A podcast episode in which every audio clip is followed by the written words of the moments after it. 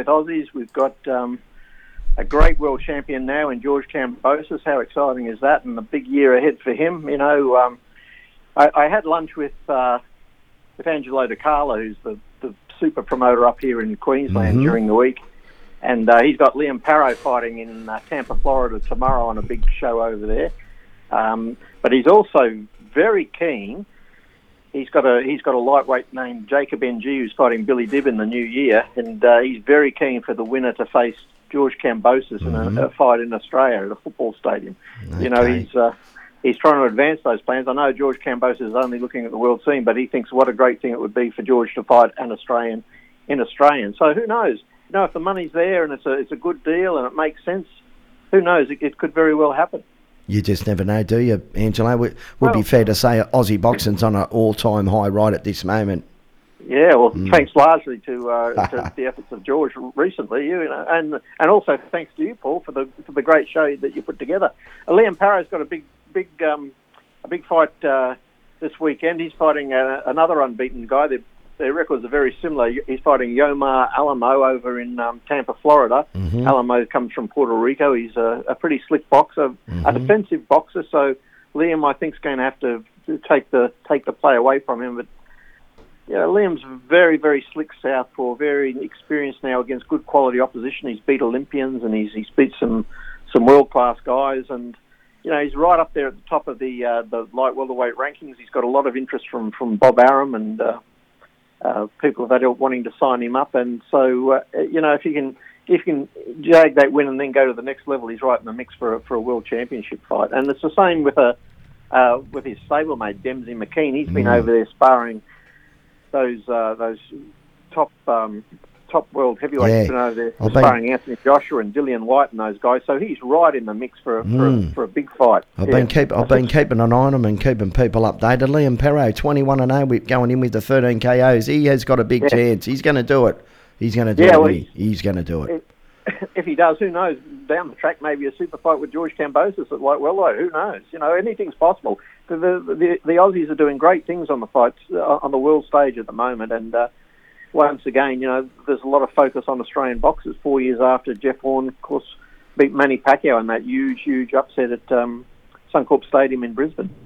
Yeah, that was. But I a- tell you, there's been some that was. there's, there- there's been some great action lately up here, uh, up in in, in Queensland. Uh, Paul, I was at the fights uh, last week, and I saw Floyd Masson climb from the canvas in round one against big hitting Mark Flanagan to score a uh, to score a decision uh, decision victory for the um, for the Australian cruiserweight title. Uh, that's a big candidate for fight of the year. Coming at the end of the year, might have been the best fight of 2021. It was just go. It was all go right from the opening bell to the to the final bell when they embraced these two warriors who battered each other. Flanagan was decked late in the fight too, Yeah. and Masson got away with the decision. But gee, it was a it was a great fight, and it was a, a, a great um, advertisement for boxing and the fact that they were tremendously brave and tough and whatever. But in the end, it was great sportsmanship, and they sort of saluted each other at the end for a for a ter- terrific fight. And there were some other good performances on, on, on, on the night too, Paul. It was at the Eaton's Hill Hotel. Luke Woods, who I was very impressed Mhm. with, he's a, a very slick southpaw, rangy southpaw, and he used his his uh, his right hand to great effect and his and his foot movement. He was very very shifty on his feet. He beat Tyson Best in um, an Australian super welterweight title fight. So that was a good performance by Luke Woods from from Tasmania. And um, Jasmine Parr, who's the daughter of John Wayne Parr, the great Mhm. boxing and martial arts uh, star, she um, she won the Australian uh, super flyweight title against a, guy, a girl called Nicola Costello, and that was a that was a really good performance. Jasmine Parr had her her uh, father, mother, and brother in the corner. Oh, and, my um, it goodness, was a what a- real a it, it was a real it was a real family performance, and she she boxed really really well, really slick boxing. It was uh, against a girl who came to who came to brawl and uh, who, who gave her everything. Nicola Costello gave it everything every round, but Jasmine Parr was just a little bit too sharp for her. And there was a, there were some other interesting performances on there too. Poor old Victor Oganov, he made what He's- I hope is his last hurrah. He came in at the last moment, and he got bowled over by uh, a guy called Ricky E. Silver, a very tall, rangy fighter Yeah. who uh, is a protege of Alex Leapai. So he looks he's one to look for. Jason Cooper was back in the ring a few years after he, he challenged for an IBO world title over in Africa. He looked pretty good. Um, Adam Love, Adam Lovelock, who was a very highly rated heavyweight, he got bowled Mhm. over, um, trying to make a, a, a return to boxing. So it was a, it was a night of some really really good fights, and um, yeah, some some great performances there at the, until on the same night. It's unusual, you know, boxing's very very strong on the same night. Uh, Lucas Browne uh, re- returned Yeah. with, with, some sort of style and, and bowled over another heavyweight we have up here, who's Django Fag Apalu, who's a very good fighter, very very powerful heavyweight. He, he um, he's given some good performances over recent years, but Lucas Browne was just too big and too too powerful. Um, Good to see. fa- Good uh, to see he's back that- in the winner's circle. yeah, that's right. Django um, Django had lost to um, Justis Huni a little while ago, but gave a good account of himself. On that night, that was down on the Gold Coast. On that night, um, Andrew Hunt also won a return fight with, with Ben Kite in a pretty good performance. And Dana Coolwell, who's a real rising star, he, he got back in the winner's circle and won the Australian super featherweight title against Miles Zaluski, who's uh, been around for a while and is a very, very good performer. And also, uh, there, there was there was heaps of fights on that show. Isaac Hardman, um, he bowled over Adam Stowe. I Isaac. Hardman's a very, very tough, hard guy, as the name suggests. Backs himself too, doesn't he? he does back himself. He's got a bit of a rap on himself, and uh, he's backing himself against Michael Zarafa, and that will be very interesting if it does happen. We know Zarafa Yeah. pulled out against Tim Tszyu, but if it happens, that will be uh, the real acid test, I think, for Isaac Hardman because Zarafa's Mhm. a good fighter. But uh, the thing, the, the thing about Zarafa that I've found saw in his, his two fights with um, Jeff Horn is that he's very much a confidence man. In the first fight with Jeff Horn, his confidence was up, and you, there's nothing that Jeff Horn could do to turn him back. In the second fight, Horn came out swinging in the first round, gave him a scare, and uh, and um, Michael Zarafa just wasn't the same fighter for the rest of the fight, and and uh, Jeff Horn managed to get away with him. But so there's there's lots of good things. Uh, Jai Opetaia also beat Daniel Russell that night, which was uh, pretty much just a, a, a warm up outing for him. And Yeah. there's a very very promising heavyweight up here, Teremoana. He's uh, Mhm. he's a giant. He beat Hunter Sam, but he's one to really watch. They reckon he's uh, you know he's Okay. sparring all these guys and, and more than handling his own. So he's one to watch for the future, Teremoana. Okay, there was some fights uh, last night on the Gold Coast as well. Yeah, there were. There was um, Jamie Porter headlined that one. Um, Liam Callahan was on. War Parahai was on. Yeah, yeah. So that, there's heaps of heaps of good shows happening, and um, it- just about every week there's a, a, a high quality fight card happening. So Yeah. you know, it's, uh, it's it's it's watch this space because in 2022 we're going to see um, we're going to see even more more action. We're going to see hopefully uh, George Kambosos in a world title fight. Hopefully in Australia. You know, I know it's early days yet, but gee, it'd be great to see him on home soil after having spent so many years honing his craft and, and mowing Yeah. down people overseas. And I've got his um, I've got his dad on um, next. He's going to tell us what's the latest, what's happening. So Oh, tu- so tune in, mate. Yeah. what a great job they've done, those lads. sure mate. have. You know, you know, even to, even he was very much an underdog, and he probably didn't get anywhere near the press that he deserved going into that fight with Teofimo Lopez. You know, there's some sections of the media that virtually ignored him. You know, prob- Yeah. probably didn't even know who he was. And then he's gone over to Madison Square Garden, of all places, the spiritual home of world boxing, to be the guy that had, had belted Lomachenko. You know, like Yeah. a, a phenomenal effort. You know, it really is. And I think Australians are still coming to terms with just what, what the guy achieved. Yeah.